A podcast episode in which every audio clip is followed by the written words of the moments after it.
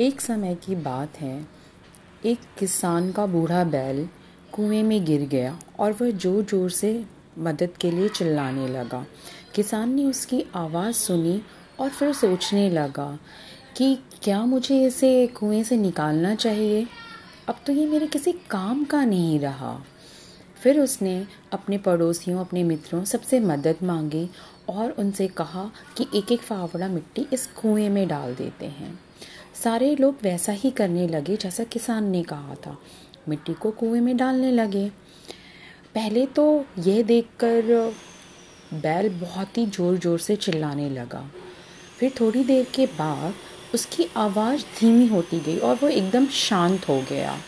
जब किसान ने अंदर झाँक के देखा तो बैल जब सब लोग मिट्टी डाल रहे थे तो वो मिट्टी को अपने ऊपर से हिल डुल के गिरा देता था और फिर उसी मिट्टी के ऊपर चढ़ जाता था।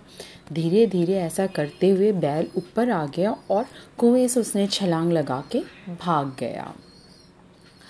तो इसलिए कहते हैं दोस्तों कि आप सकारात्मक रहें, सकारात्मक जिए। इन संसार में सबसे बड़ी संपत्ति बुद्धि है। सबसे बड़ी जो सुरक्षा है, वो विश्वास है। सबसे बढ़िया दवा जो है, वो हँसी है। और सबसे आश्चर्य की ये बात है कि ये सब चीज़ें फ्री में हैं, निशुल्क हैं। इसलिए दोस्तों, सोच बदलो, ज़िंदगी बदल जाएगी।